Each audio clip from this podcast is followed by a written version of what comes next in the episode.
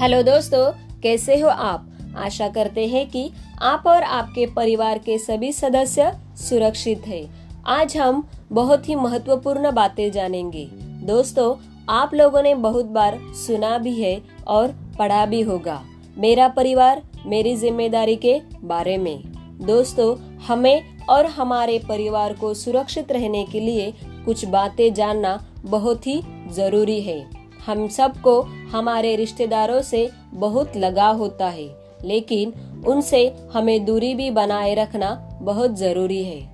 हमें उनसे फ़ोन के माध्यम से बातें करना चाहिए। हमें किसी भी समारोह में ज़्यादा लोगों को आमंत्रित नहीं करना चाहिए।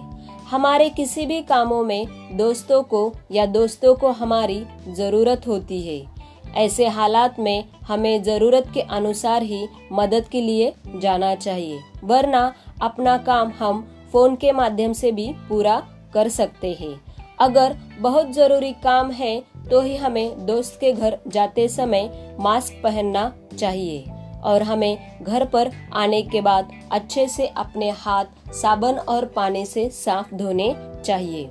किसी भी बीमारी से हमें बचने के लिए हमारी रोग प्रतिकारक शक्ति बढ़ाना बहुत ही ज़रूरी है और हमारी रोग प्रतिकारक शक्ति बढ़ाने के लिए हमें कुछ महत्वपूर्ण आहार लेना भी ज़रूरी है, जैसे कि विटामिन सी, विटामिन बी और लोह युक्त आहार।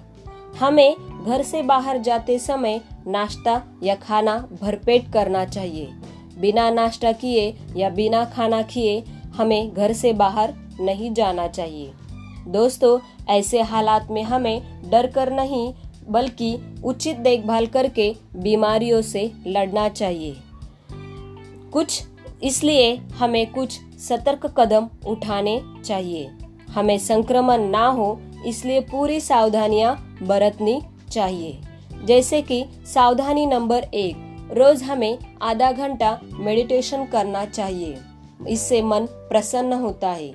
नंबर दो, सार्वजनिक जगहों पर सुरक्षित दूरी बनाए रखें। नंबर तीन, हमें घर के बाहर जाते समय अच्छे से मास्क लगाना चाहिए और हमारा मास्क चार परत वाला होना चाहिए।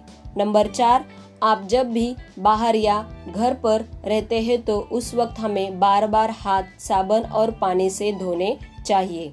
जिस जगह पर पानी नहीं है, उस जगह पर हमें सैनिटाइजर का इस्तेमाल करना चाहिए।